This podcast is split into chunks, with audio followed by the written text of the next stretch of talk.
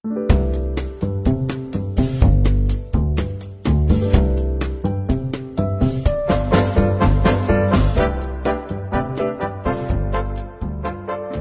位好，欢迎来到大石头的新米团会员特殊的直播。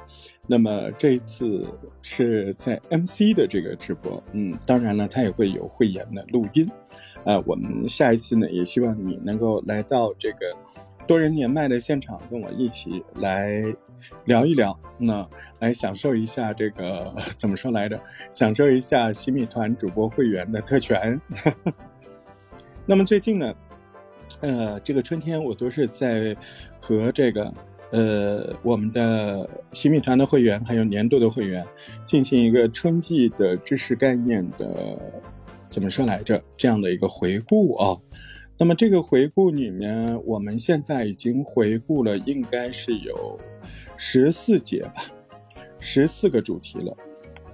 在这个十四个主题里面，我们其实试图在寻找呃关于播客。关于我们每个人在自然状态，在最快速、最轻便的这个录制习惯当中，去找到我们真实的交流的方式。呃，那么这次春娜的第一节课叫认识一下。那么我们当时呢，有邀请所有的现场参与的将近四十位的小伙伴，啊，陆续的让他们做一些怎么说来着，和我们的交谈。比如说，问问他们是哪人，啊，让他们自己按照一个顺序去自我介绍，哪人啊，这个名字是有什么含义，大概多大年纪，做哪方面工作，平常有什么爱好，觉得自己是什么样性格的人，还有聊聊自己的朋友是怎么样的，呃，你觉得那些朋友对你怎么看？你觉得自己有什么可以自黑自嘲的什么事儿？或者有什么特别的东西可以来值得凡尔赛一下的？嗯，还有就是你为什么要来参加这次的这个创作营的活动？啊，很多小伙伴聊的都挺好的，真的聊的确实很棒。但是我再去放他们曾经录过的一些播客的时候，我就发现，哎，大家都感觉啊。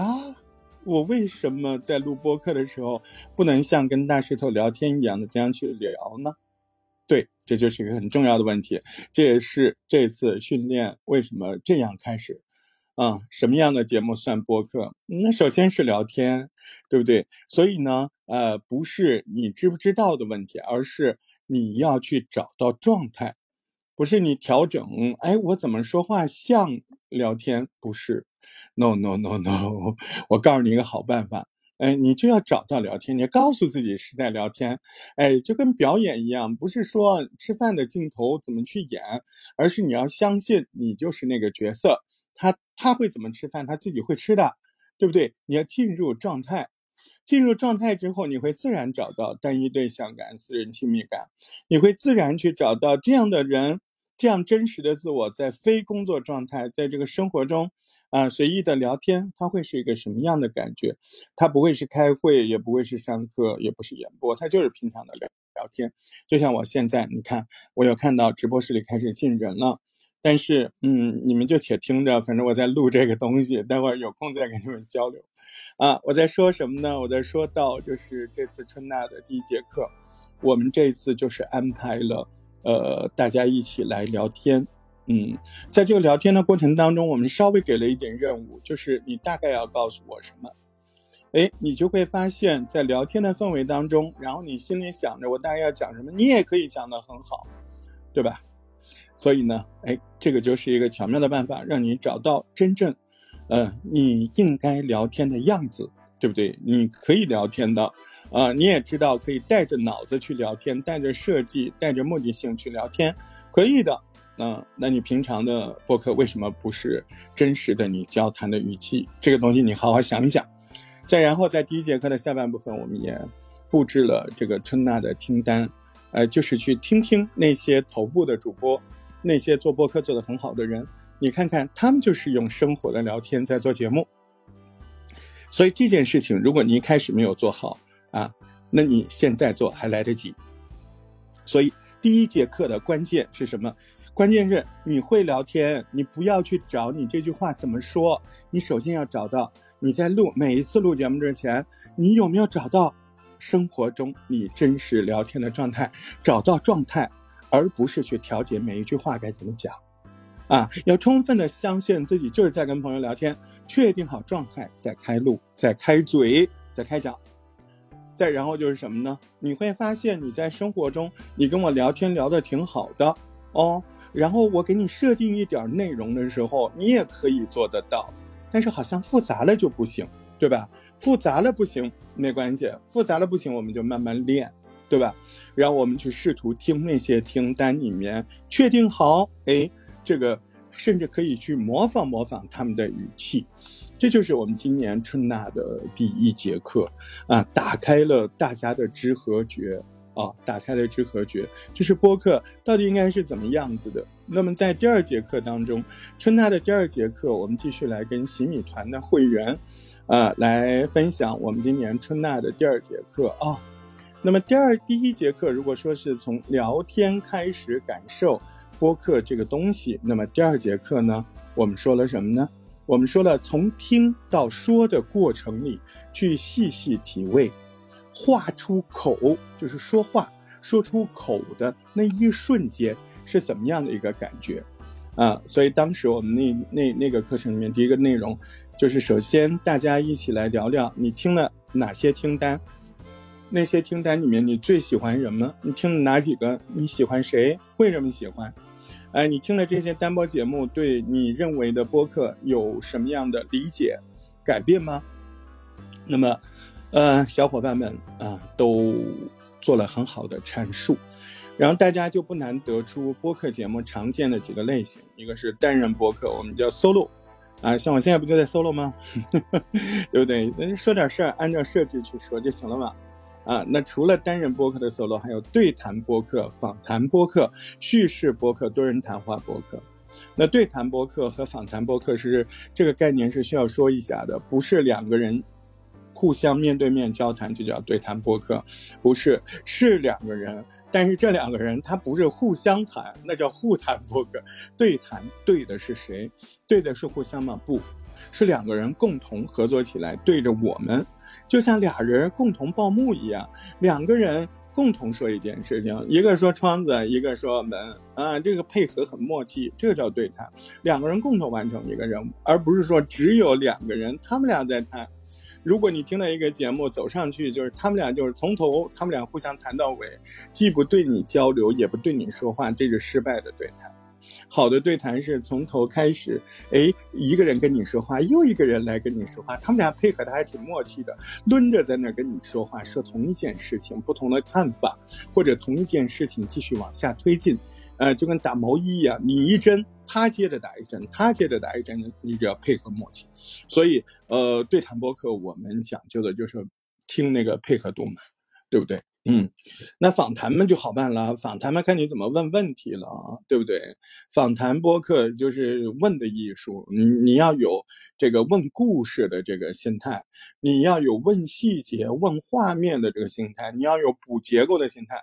你后面学到的结构，你在访谈的时候，因为来宾他不是专业的，你问他什么他说什么，他说的时候可能结构就没有那么好，啊，不符合 STAR 原则，不符合 PRE 原则，没关系，你看哪儿补。他他不懂，你懂啊，对吧？他缺哪儿，你往哪儿问，哎，你补，这就叫补结构，啊，后面还有叙事博客，我们不太碰啊。叙事博客对这个录音啊，这个访问的录音器材要求的比较高，叙事博客甚至自己可以不出声音。啊，所以这个就对我们这次培训没太大的关系，而且也是所有播客里面制作起来要求最高，对器材、对专业程度要求最高。很多电台里面他们经常做叙事播客，都是有点专业的人啊，就是，所以叙事播客这块就不说。多人谈话播客其实是最经常的，也也是目前我们接触的比较难控制的，啊，就是几个人谁说的多谁说的少。那么这次的春娜目前。还没有到啊，三三乘三，也就是多人谈话的专项练习。但今年春娜的重头戏是这个，即将要开始啊。那么在在这个第二节的春娜课当中，我们就说了播客节目的三种表达方式。其中包括是个人表达，就是自己说嘛，对不对啊？比如说自我介绍啊，比如说单播的节目啊，这里面的特点就是你要充分假设听众就在你对面，多大年纪？对，你要充分假设这个，嗯，这个就是要诀。那对话表达呢，就是你问话嘛，你要挖掘故事，挖掘感受，探讨问题嘛，对不对？你要会问啊。那再然后就主题表达，围绕主题讲个故事，我阐述个观点，对不对？所以其实我们会发现，主题表达它也就是个人表达加对话表达。所以重要的就是两种表达：个人表达就自己怎么说，和说和问，对不对？嗯，说要有对象感，问要会问问题，要会问出故事，问出画面，问出感受，对不对？就这么点东西。随后就教了 MTV，MTV 是个什么东西？MTV 是这一次。呃，涉及到的所有这个法则当中的第一个嘛，M 就是自我介绍啊，T 是什么？T 是共同任务啊，Value 价值，对不对？MTV 它是一个什么样的东西呢？它中间涉及到自我介绍，但它是个做什么用的？做发言啊，做发刊词啊，都可以。甚至你按这个结构，你写本书，这个在前面写序，你也可以按照这个来。啊，所以 M 是什么？M 是先要介绍个人特色，呈现亮点。啊，T 呢是哎，我干这件事，我要我写这本书或我做这个专辑的目的是什么？我希望达到什么效果？V 呢？V 呢就是我告诉你，我这个东西可能有什么价值，对不对？哎，就是就是这么回事儿。那么在 M 当中要注意的是什么？M 呢就是介绍自己嘛，介绍自己。首先一个。正常顺序，我们前面在第一节课，其实那就是正常顺序。你是哪人？你叫什么名字？你的性格，对不对？泛职业，你爱好什么？哎，然后调侃一下自己，然后黑一下自己，然后说一件最近这个你比较凡尔赛的事情，啊，一个高光时刻啊，都行啊。所以，如何凸显个人特色？那不就是后面几个吗？自我调侃，他人评价。一个一个一个成就或者擅长的事情，我们叫高光时刻，对不对？这就是 M。那么 T 呢？T 是共同完成一个任务。你你比如说像节目，哎，这个节目这个专辑，呃，它是为谁的？嗯，它给谁听的？它提供什么内容？听众如果听了我这个，他能够有什么收获？啊，而且我在做这件事情的时候，我是什么样的信念？啊，我我有没有很积极、很正面？哎，我是怎样积极正面的啊？我的信念又是如何的呢？就是真实的信念哦。那么 V 就是价值和意义啊，你可以升华啊，引起共鸣，就是如何升华价值不生硬，那么就情感共振嘛。然后呼吁，对不对？这都学过了哈，对不对？嗯，那么在个人表达方面，这个东西千叮咛万嘱咐，所以很多人还是不明白。我在今年的下。下令的时候，我会嗯用一个另外一个办法把它更凸显，就是我要走上来就说这个播客语言它到底除了单一对象感和私密感，它还有哪些要注意的事儿？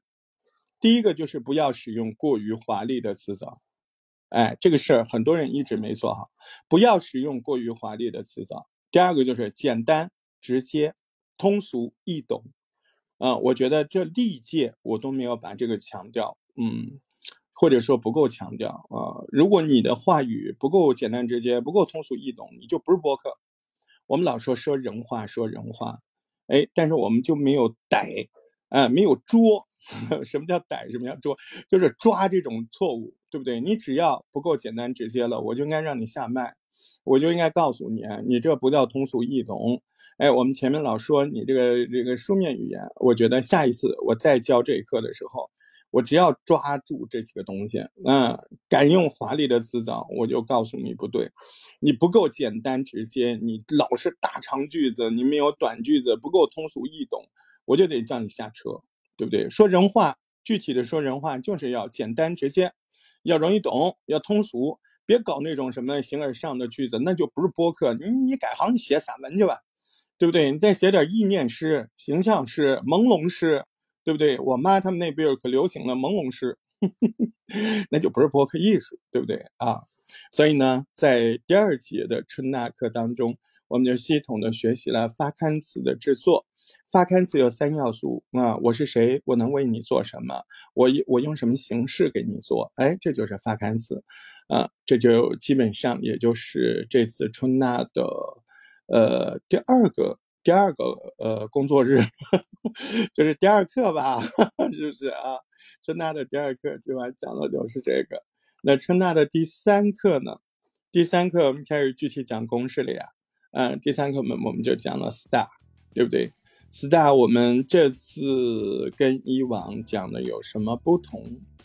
也没什么不同，因为这是一个基本概念。嗯，这次有很多的不同，但是在春娜这块，好像我也没有讲更多的新的东西。嗯，春娜这块之前我首先检查了作业，呃，告诉他们流畅度、完整度啊，还有聊天、生活聊天的状态是否有呈现，这个是很重要的。那么有没有呈现出私人状态，像亲密朋友之间的聊天，有没有明显的单独对象感？嗯，刻意吗？有工作感吗？嗯，然后他们说的作业里面，呃，MTV 的结构在哪？用的好不好？哎，有没有冒出来华丽的词藻？有没有冒出来书面文本的语言？啊，如如果没有，你就合格的，对不对？然后随后我们就讲了 STAR，STAR 的是一个说故事的法则。那么 S 的部分呢，叫情景。啊，这个故事的背景啊，包括时间、地点、人物啊。那么这次呢，如果要说有侧重呢，我们就是说到这个地点，是不是可以稍微描述一下那个场景？说到人物，是不是可以告诉我他长什么样子？对不对？这个是这一次我们会多一点侧重的。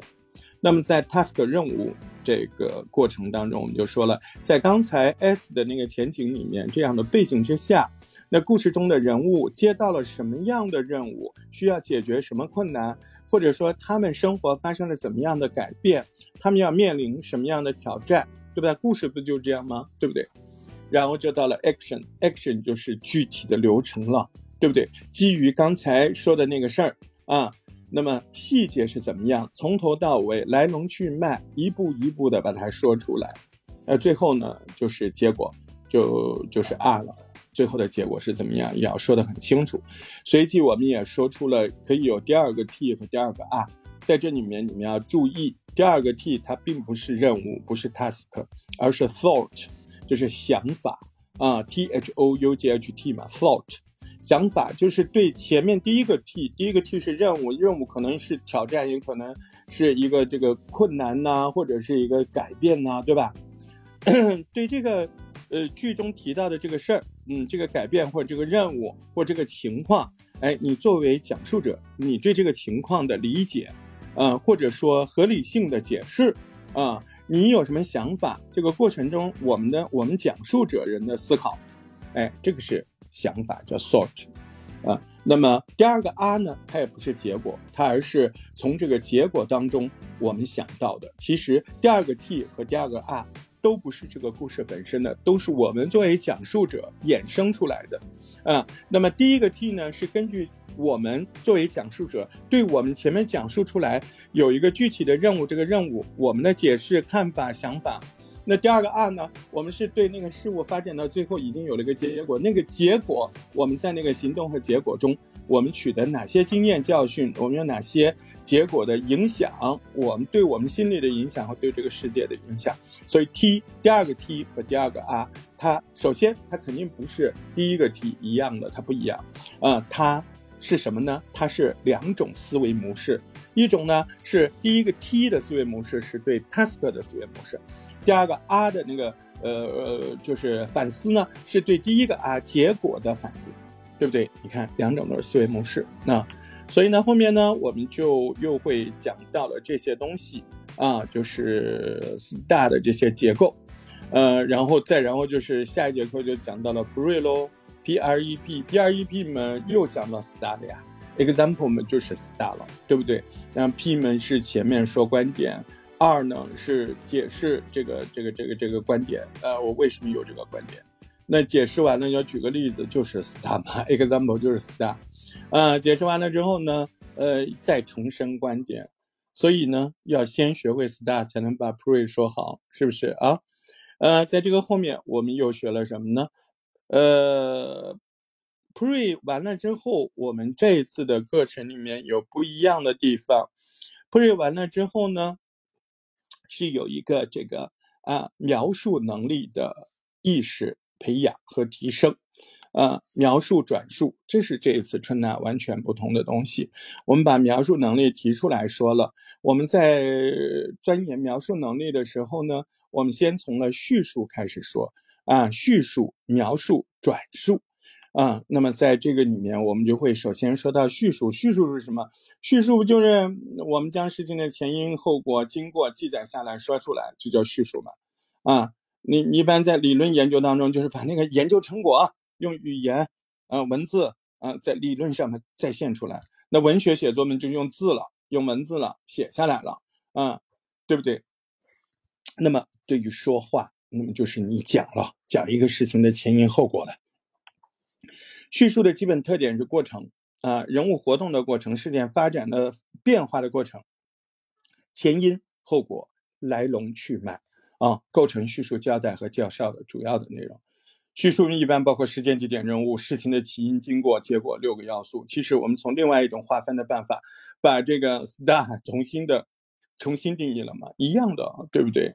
啊，叙述跟时间的关系就为密切。啊，你你要你要中间穿插着时间，这个时间可以具体是是几月几号，也可以是一个比较清晰的，比方一个月后、一个礼拜后啊，这个到了年终，对吧？但是你要说，对不对？因为你不说时间，这个事物怎么发展，事情怎么发展？所以叙述跟时间的关系最为密切。但要理解，这个说的时间，它有可能是具象的。呃，八零年七月五号啊，这个事情发展成这样了。八一年的七月五号，一年过去了，又发生这样，这个也叫时间。那么啊，过了一周，你看这个大致的时间，又过了几个月，啊，也是时间，都是可以的。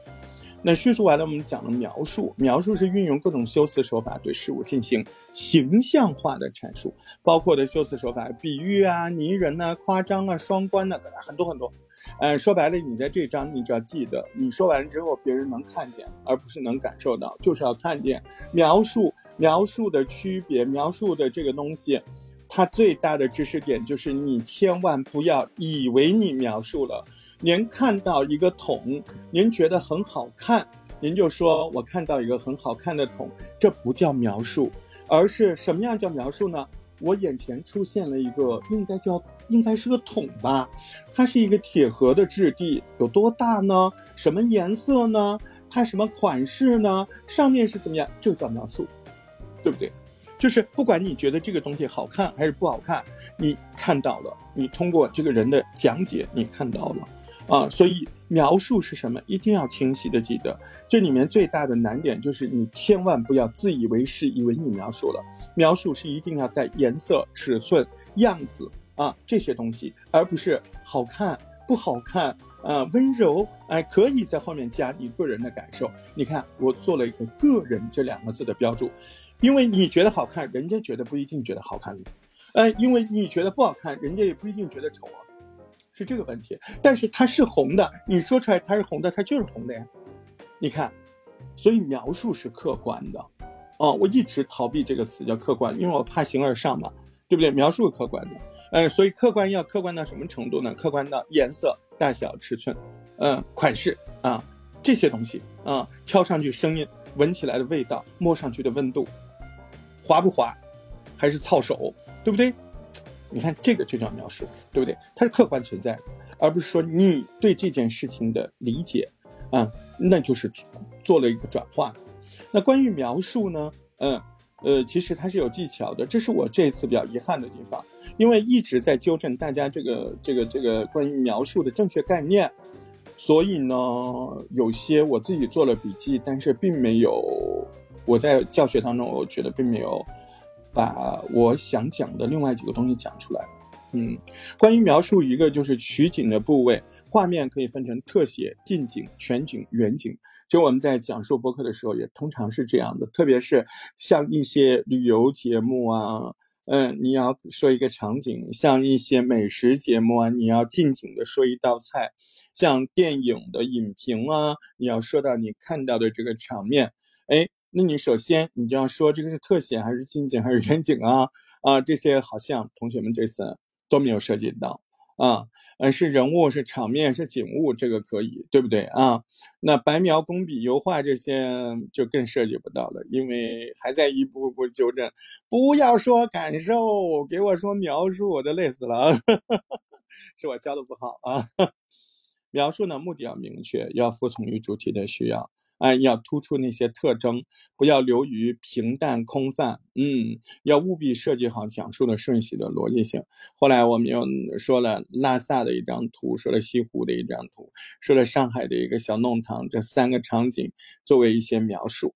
那么人物方面的描述，我们这次弄了一个疫情中的医生，一张特写的照片，一个女网红，不男不女的。呃，看不出来性别，我没有贬义的意思。我对任何人群的生活方式都都没有褒贬。嗯，我觉得你只要开心就好。嗯，反正就是那么样一个有一点哗众取宠的样子，呃，那个网红。然后，呃，再就是呃，做了一些场景的描述练习和人物的描述练习。呃，大家完成的都挺积极的。嗯，那这一课之后呢？描述练习之后呢，就进入到了转述练习。这一次的转述练习其实力度还是挺大的，因为把它拆分成了好几个课程。这也是大石头播客创作营历史这三年以来第一次这么做。呃，希望呢他们的语言能够在这种呃磨练当中有质的飞跃啊。那么。嗯，从叙述到描述是第七节课，第八节课是激活你的多样化素材转述能力。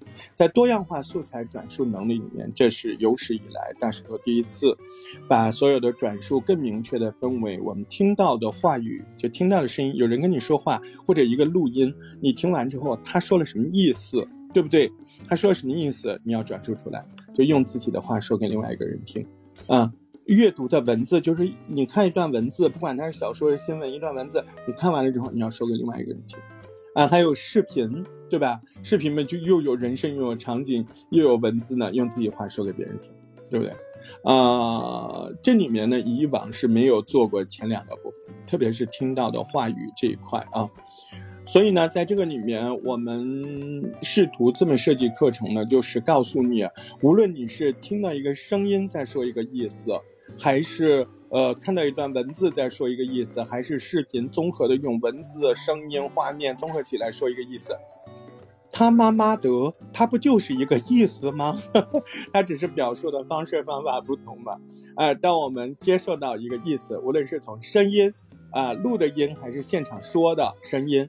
啊，或者是看文字，无论这个文字是隽永的、抒情的，呃，甚至是诗歌，要不然就是很很严严整、严肃的新闻，啊，还是呃视频，嗯，那它都是意思，我们都需要转述，所以其实我们接受起来是一样的，啊，从本质上说是一样的。首先，我们对这个东西是文字、是声音、是一段视频，啊。他说的是什么意思？你理解了吗？所以转述的过程，第一个过程是原意的理解和记忆，对吧？这个东西就是基本功。我觉得很多人转述不好，或者说啊，做热点节目前面，嗯，这个吸吸引力工程做的不好，呃，提纲写的不好，都是这个原因啊。就是你对你自己要表达的这个意思，你没有办法概括，是不是？或者说你想表达什么，你不够明确。嗯，那最初的呈现就是相反的嘛。相反的，就是我们在转述别人的时候，我们对他说的那句话的意思，你觉得懂了，但是你没有记忆，这个是个问题。你当时懂了，你转述不出来，是你记不得了。你用一个速记，一秒钟甚至两秒钟，你那一刻真的跟鱼一样。所以转述，首先你要分析那个意思，它到底是怎么样的一个意思，而且你要核对。所以第一点是原意的理解和记忆，第二点就跟上来，叫内容的核对和检查。因为你没有内容的核对和检查，你根本不知道你到底有没有理解刚才就就那就此刻，呃，大石头到底说了哪几点啊？你你理解你记忆了吗？你没记忆，你理解白理解了，对不对？没有用，是不是？你你没记得，你要强记啊！而且怎么？知道你自己有没有记得？哎，你就要把你心里想的，刚才大石头说了什么？哎，那个不就是内容的核对吗？那我还缺了什么？检查。所以原意的理解和记忆要加上内容的核对和检查，你这个基本功扎实了，你以后做播客，你语言能力都会很好，特别是转述。哎，其实自媒体人大部分不都是各种各样形式的转述吗？啊，你你你你觉得我们一介草民，又不是什么博士后，又没有在某一项这个专业方面取得骄人的成就，我们有什么东西可以分享给别人的？哎，我们踏踏实实的，就是唯一可以分享给别人的，就是我们去整理那些值钱的、啊有道理的、有深度的、有价值的东西。嗯，我们学的是怎么更好的整理，怎么更好的转述嘛，对不对？啊，那么你理解了、记忆了。核对了，检查了，呃，我们要设计表达的顺序。你看，这是播客该干的什么啊？怎么说更有理？怎么说更让人听得更舒服？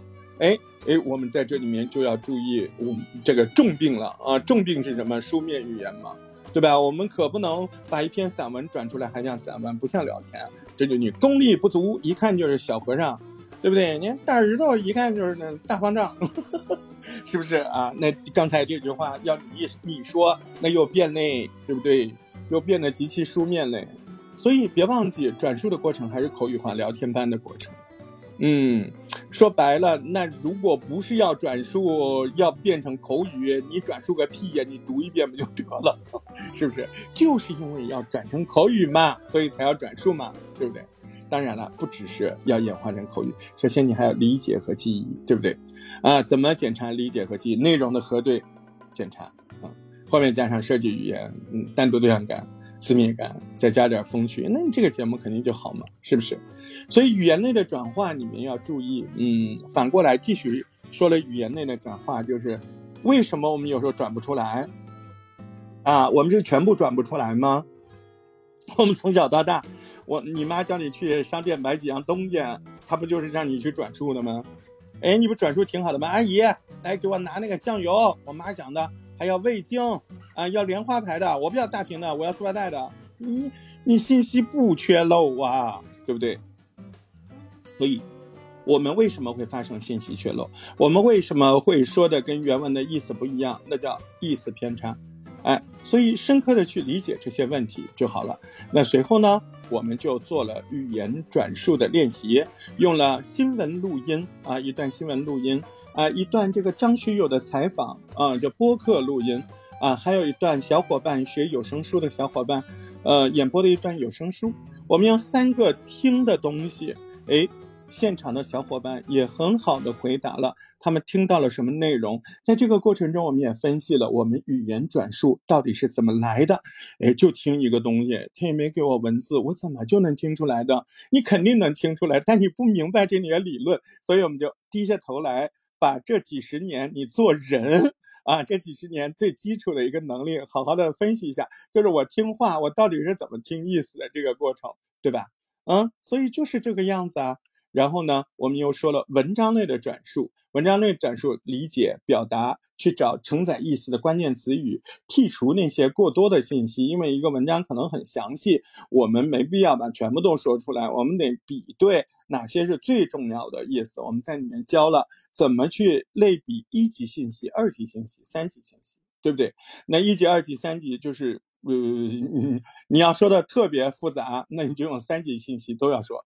啊，你要说的特别简略，就只说一级信息，对不对？嗯，说的中不溜秋的二级说一点，对吧？在这里面很重要的一个技巧就是尽量规避原文，什么意思呢？就尽量我说这个东西能用第二种说法，其实我就换一个词儿说。嗯，这个东西练习它很像学英文，学到一定程度啊，比方高中就要开始啊，用英文解释一个英文单词。不就是这样吗？对不对？嗯，bird，bird 是什么？你要用英语说啊，嗯，这个鸟它是一种什么什么，对吧？啊，就是一这样的一个意思。那么在文章转述练习里面，我们当时用了一段呃。实用型的文章，嗯，电饭锅的一个说明书，呃，然后用了一段新闻，是说特朗普，呃，怎么放屁的？这两天啊，怎么怎么在那搞事情的？然后呢，又用了一个极其抒情的小说吧，短篇小说，就是那个，一碗荞麦面啊，这三个非常有特色、非常显著、风格不一样的文本，让大家做了转述。然后最后作业呢是做了两个转述，都还不错，嗯，都还不错。而且在里面这次涌现出来很多在转述方面，我觉得像小菜菜啊，哎，那几个给我感觉印象还挺深刻的，期待他们在后面能够给我们带来更多的惊喜啊。那么转述里面包括了声音和文字的转述之后，难点就来了。那难点就是视频，视频里面最难的是什么？是画面嘛，对不对？画面前面做了这个什么？呃图片的单独的练习，对吧？我刚才还说了，我们转述了一幅拉萨，转述了一幅上海小弄堂，转述了一个杭州西湖，对不对？嗯。还转述了这个，嗯，这个乌克兰那个战争中的小女孩和她的小妹妹那张照片，对不对？在这个后面呢，呃，我们就来到了这一次的呃视频的主题课程。视频的主题课程这次它，呃，我设计的时候是不但不但有这个转述的内容，而系统性的说了一下短视频的事儿，嗯，所以那一课叫做第九课。播客与短视频啊，那么在这里面呢，我们就说了自媒体现在的渠道发生了质的飞跃，有信息的多元共享的原因啊，有某些抖啊什么，他们流量特别狠，因为它有流量商业做动，而我们呢是做个人 IP 的。我们不能挑平台，我们什么平台都得上啊！我们就得挑那种粉丝多的。我们一边抓住喜马拉雅这个很好的互联范围，另外一边呢，我们除了喜马拉雅的做这个声音之外呢，做热点分析之外呢，我们要把这些东西通过视频的简单的转载，哎，就是绽放到各个平台上去，对不对？哎，今天不是传来好消息了吗？那个前天就有好消息，前天尼萨。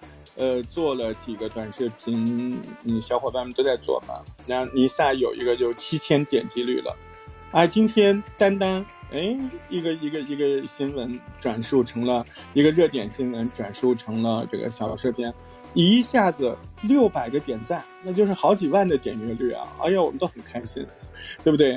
嗯，那这个后面你你时间长了这么去做的话。嗯，你一定会就是多元的流量。那这个东西呢，你去做短视频，我是嗯只谈其中的一点的，就是我不是说综合的让你去做短视频，我是说如果你做播客的话，你怎么样配合你原来做的播客节目做短视频的多样化的呈现？哎，我侧重的是这个东西。你要单独来跟我谈怎么做短视频也可以，我在线下也教这个课。嗯，那个就贵了，对不对？那个就贵了，而且我不允许收钱，那个是学校收钱，我只是他们的代课老师，所以我是不敢教那个的。啊，教那个你到学浪里面去，你去搜视频课，啊，没准能看到我名字，没准看不着。啊，但是呢，肯定有我教的那个课程在里面。哎，其实它语言的部分呢，就是你们现在，呃，还没有你们这么详细，对不对？嗯，所以呢。呃，先跟你们说清楚了。所以在视频这一课里面，你看主题是什么？是到底是视频播客还是播客视频？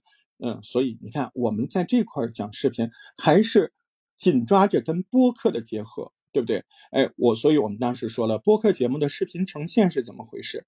那么播客们做怎么做？呃，视频才会有天然的优势啊！人设当先，私域为王，什么意思？就无论你怎么做，你得要。呈现出来你特色的人设，而不是只说事不说人，这是不对的。因为有了人设之后，大家觉得你好玩，他就会留言。你看，丹丹今天就好多留言，他愁死了。我说你愁啥？你不用愁。他说我要不把删了重录一个。我说你傻呀！哎，我说你不理他们，让他们继续发酵，或者再派个人在里面搅和，跟他们斗，让留言越来越多。你留言越多，你那个抖音它不一样，留言越多，它那个呃往外推送的几率就越多啊。嗯，到时候你看，今天给他带来了几十个关注，嗯，这就是他在抖音上第一批，因为一个节目一下子来了几十个关注，他他现在终于明白了，也开心的就玩着了。我说你就尝到抖音的好处了呀，嗯，呃，慢慢慢，到时候他们不不但关注，要加他们加粉丝群，不就变成了私域吗？你看我现在有的粉丝群。呃，我我就挺方便的啊，我你别说团购了，我干啥？我真的我挑到哪些粉丝群，对不对？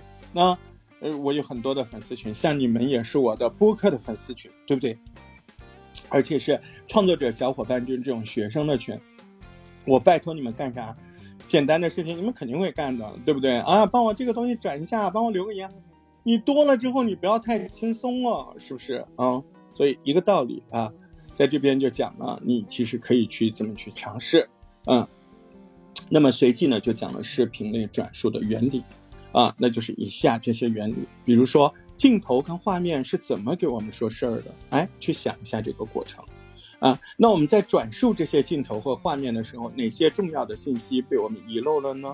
啊，那我们在转述的时候，我们聚焦的人，聚焦的物，我们到底怎么去形容？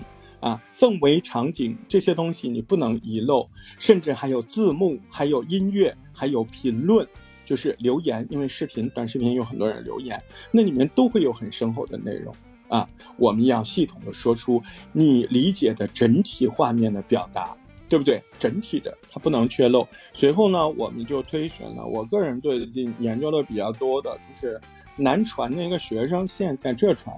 而这个小子啊，真的是有点东西。嗯，他叫阿元，然后他做了一个超级号，然后一年多吧，呃千万级粉丝。然后他也不怎么直播，他就是短视频极其有力量。这个人本来高考的时候据说作文能力就超级厉害，果然他普通话不太好，但是在他那不很标准的普通话当中。我听出了真情，我听出了设计，听出了结构，听出了故作轻松，然后深埋愿望，结果一个个被他撂倒。所以呢，这次在视频视频课里面，我确实又侧重了啊。本来还可以多讲点别人的，但是我真的是个人审美，我就是觉得这就是高级的、最好的。嗯，当然我姨妈他们有些就是呃，这个媒体的教授嘛，就是。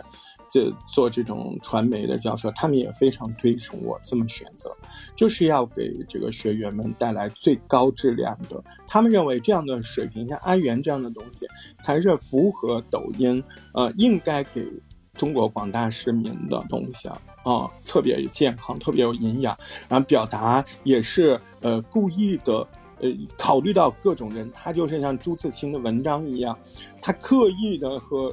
在直白，他刻意的在嗯通俗，但是在通俗和直白的背后，它隐藏着深深的力量，啊，比如说用一个非常简单可以充电，灌点水就能充电的手电筒，来比喻，呃那些支教的人，嗯，比如说他用了很多反转性格去塑造了一个。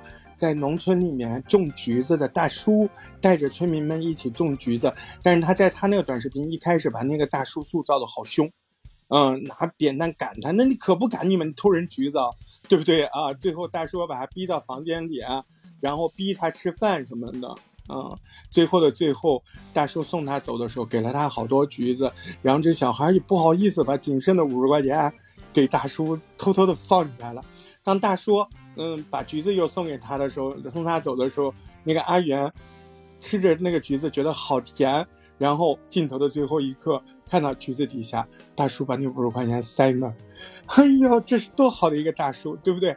你看他都是用这样巧妙的办法，嗯，他就是先抑后扬，他就是把高深的理论。隐藏在最通俗、最直接的语言当中，无论是画面的新奇感，他并没有追求镜头的极度的唯美，什么拍摄的办法，他甚至就有点堆砌，就那么质朴。他拍的那些镜头质量也不高，嗯，拍一个羊，拍个牛就随便一拍，嗯。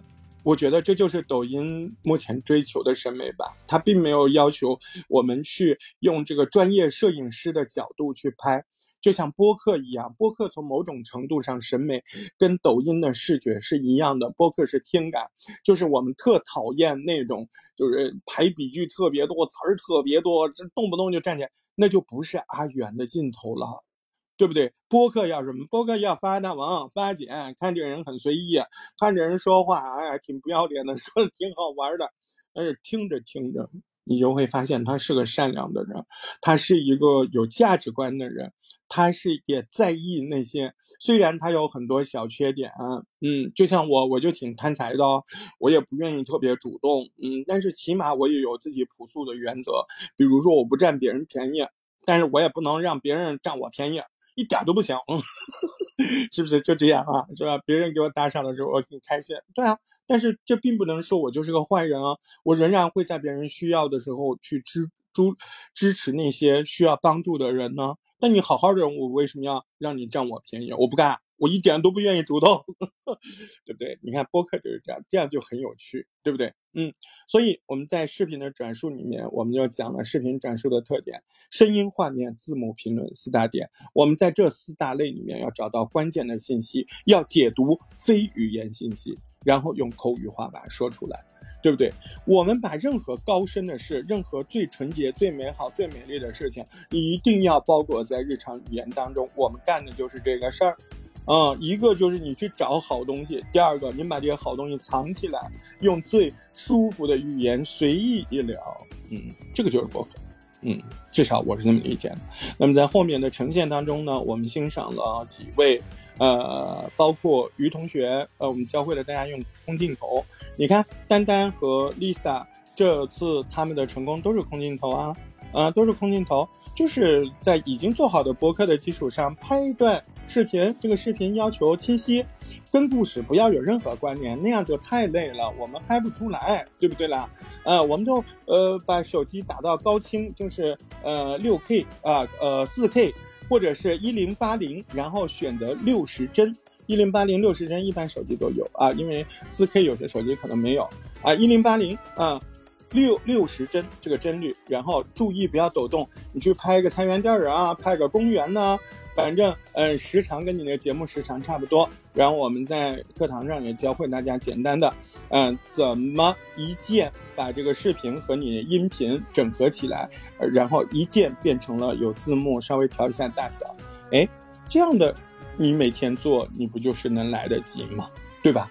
嗯，因为你本来就要做音频节目嘛，你只不过再拍一个空镜头的视频，就你说那不能够图文成片吗？不能，因为图文成片我们做了实验，因为你自助的那些，就是如果你一键他给你配的图片，嗯，就没有流量，那个就被标志出来是抄袭。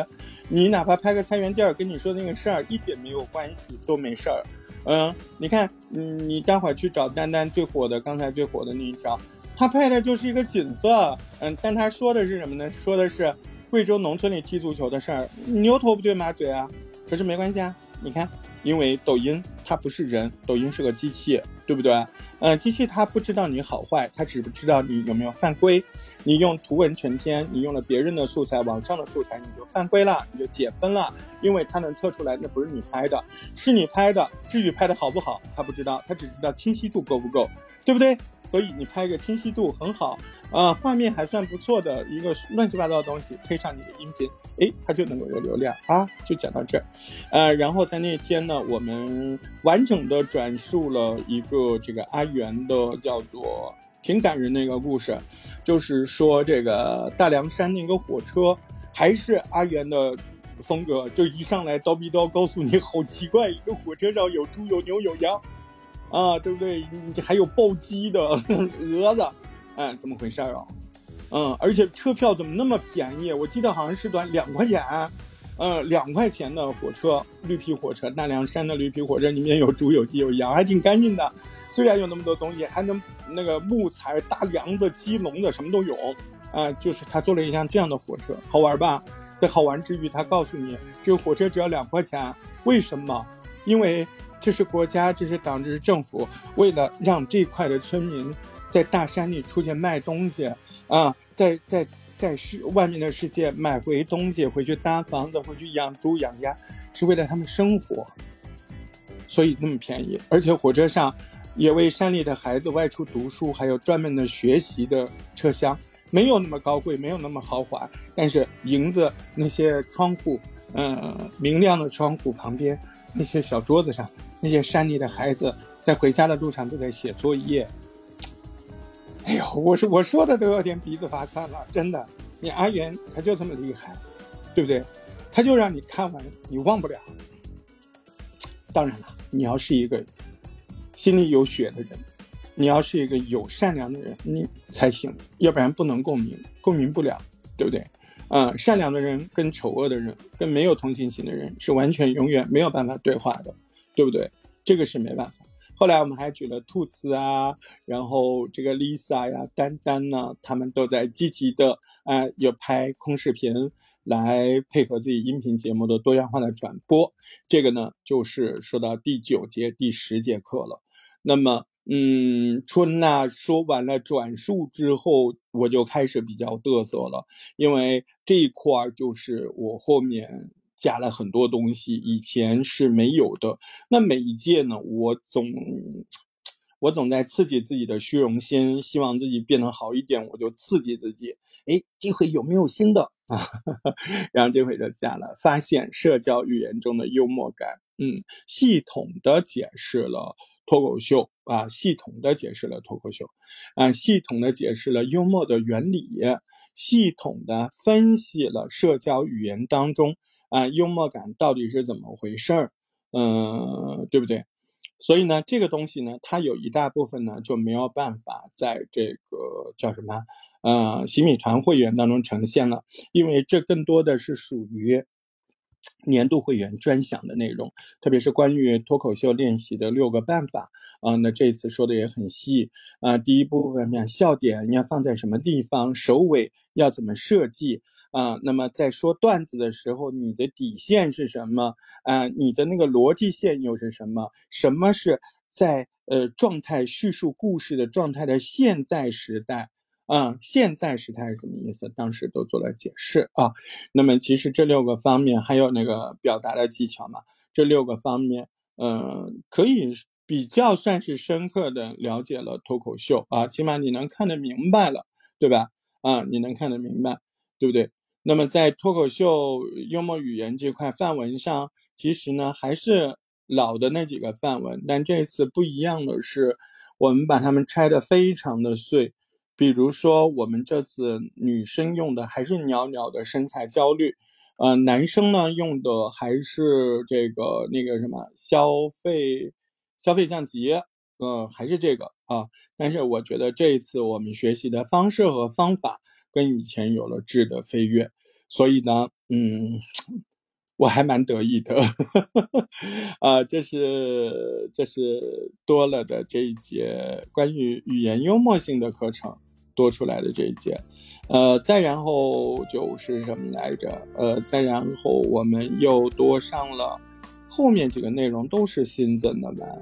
呃，对，再然后就是回到老内容了，老内容就是播客的。短节目基础结构就是三段式。你看，今年到第十一节课才说三段式，说白了，今年的十一节课和到第一节课，这中间有九节课，对吧？除了第一节和最后一节，这中间有九节课打单播基础。平常这中间只有四节，多出了五节，就是慢慢的强化分析你个人的语言。到这个时候才告诉你结构，你去套用，嗯，你去套用。然后呢，嗯，结构这块呢三段式呢，几种开头，几种主体，几种结尾啊。然后这次多出来的不同呢，就是要做两个作业，一个作业呢就是你要复述你在这堂课当中学到的知识点，另外一个呢就是单独做一个声音创作的主题，在那个复述知识点的那一条的最后呢，你得说说你你准备怎么做那条单独的那一条，开头怎么设计，结尾怎么设计，中间怎么设计啊？这也是这一次完全不同的，就是要说出你的。呃，设设计企图这一点是以前没有的啊，嗯，而且这几期只要逢到新的知识点，包括今天晚上待会儿，呃，七点还是七点半啊那会儿的这个节课，依然会是要两个作业，一个作业今天是说情感节目嘛，一个肯定是要说，呃，今天涉及到的，呃，枕头法的五个角度，你要复述的知识点，你要复述的，对不对？再然后嘛，再然后当然是你要做一个情感节目。对不对？OK，嗯，然后后面我们也说了泛阅读分享类的短节目，那这一次泛阅读分享类短节目也完全大不同。你去看看以前的录音哦，以前录音到这一块儿就叫做什么呢？叫做短节目，各种风格短节目的制作，一堂课就把这个呃影评、视频、书评、热点啊全部讲完了，这一节课。但这次分别都拆散了。所以你们想想，嗯，还有大概哪几节课你们能算得出来？你看到现在标题和选题还没有说，对不对？因为我觉得标题和选题到后面再说。呃，前面你先把各种分类的节目，它适应不同的这个呃法则，呃，把它好好的去磨练，对不对？嗯，你看这次影评节目单独分开，那就变成了八部，对不对？八步，你只要套用这个公式，你能做的差吗？你做不差。这次的这个作业就好玩在哪儿？就是说，你要么你就是懒，要不你就能做的不错。为什么呢？因为已经把你框框的很清楚很清楚了，你你漏不掉，你想漏你都漏不掉。比如这次我们就会说到这个。呃，这个这个这个影评类的节目，影评，呃，是电视剧，就是我们叫泛阅读嘛，对吧？嗯，那么这个里面我就给大家新写了法则。那么这个八步大法，它就是会让你第一个，嗯，让你叫什么吸引力，啊，吸引力，有吸引力的开头，哎，这个有吸引力的开头里面，首先我要求你两点，哪两点呢？第一，这个东西有没有吸引力？第二。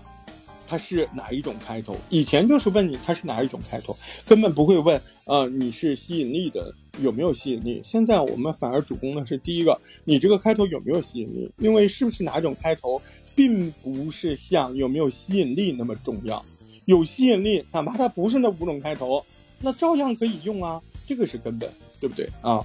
嗯，所以大家对有没有吸引力开始抓头皮子，我觉得挺好，值得你抓，值得你掉头发，对不对？嗯，这个问题不但是你现在要烦，你以后一直都会烦，对不对？这个本来就是啊，这个就是我们要去每一次做节目都要去努力的，对不对？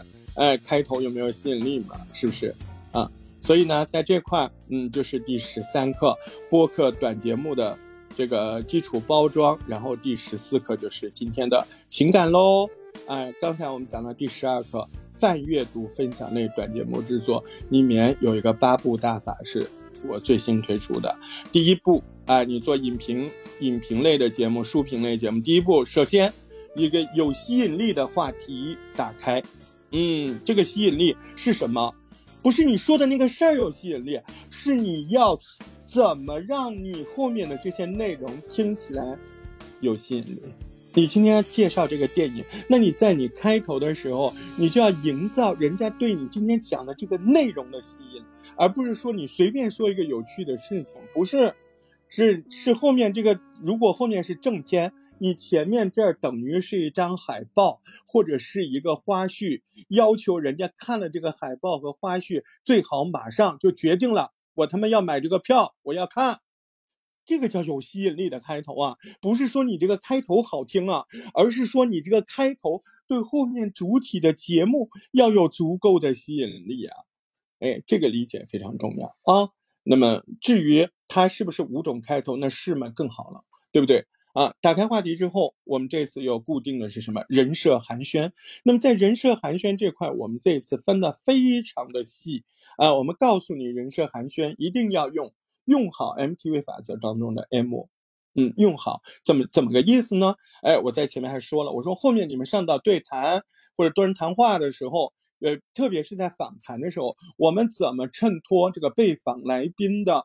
主角主角光环，我们就用 MTV 当中 M 啊，MTV M 本来是自我介绍啊，烘托自己，让自己给别人留下深刻的印象，要自黑，要自己给自己说个什么呃好玩的事儿啊。那现在你要访谈别人，那你就问你有什么好玩的事儿啊？你觉得自己有什么蠢的吗？你觉得自己聪明吗？你觉得自己什么性？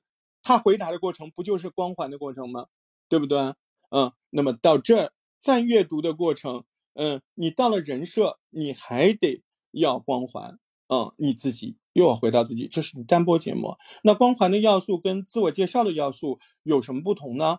嗯，光环的要素要求是最近啊，特别是这两天，呃，这两天你性格有没有什么变化，情绪有没有什么变化？这两天你有什么自嘲的行为啊？你有什么值得你自干的什么自黑的事儿？这两天你有什么值得凡尔赛的？对不对？这两天你的高光时刻，而且在泛阅读分享人设寒暄当中，我们还提醒了大家最好给自己做一句话，呃，打个标签儿，人设和隐私范围的重现，对不对？哎，你好，我是大石头啊，我就是那个杭州佬，对吧？这个也算，对吧？我就是那个又做播客又赚钱的杭州佬，也行啊，可以啊，对不对？啊，所以这个就叫给自己打个标签，你可以不停的换标签啊。那么这次泛阅读分享的节目就是这八部大法。嗯，说完了，打开话题必须要有吸引力。说完了，这个叫什么人设必须要用 MTV 的光环，这都是以前没有的知识。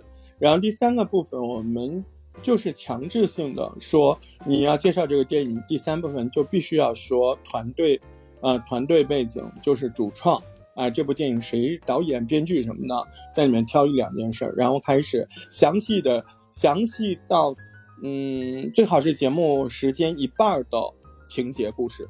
这个情节故事，它就是要求你完全按照 star，而且要带场景画面、带镜头分析，要不然听上去不就像一本书吗？你既然是一个电影或者个电电视，你肯定要说说颜色、款式、大小啊，对不对？描述啊，对不对？没有颜色、款式、大小，没有长相，那那不就是本书吗？那不是影视剧，对不对啊？你要有画面，然后在后面呢，个人感受，对吧？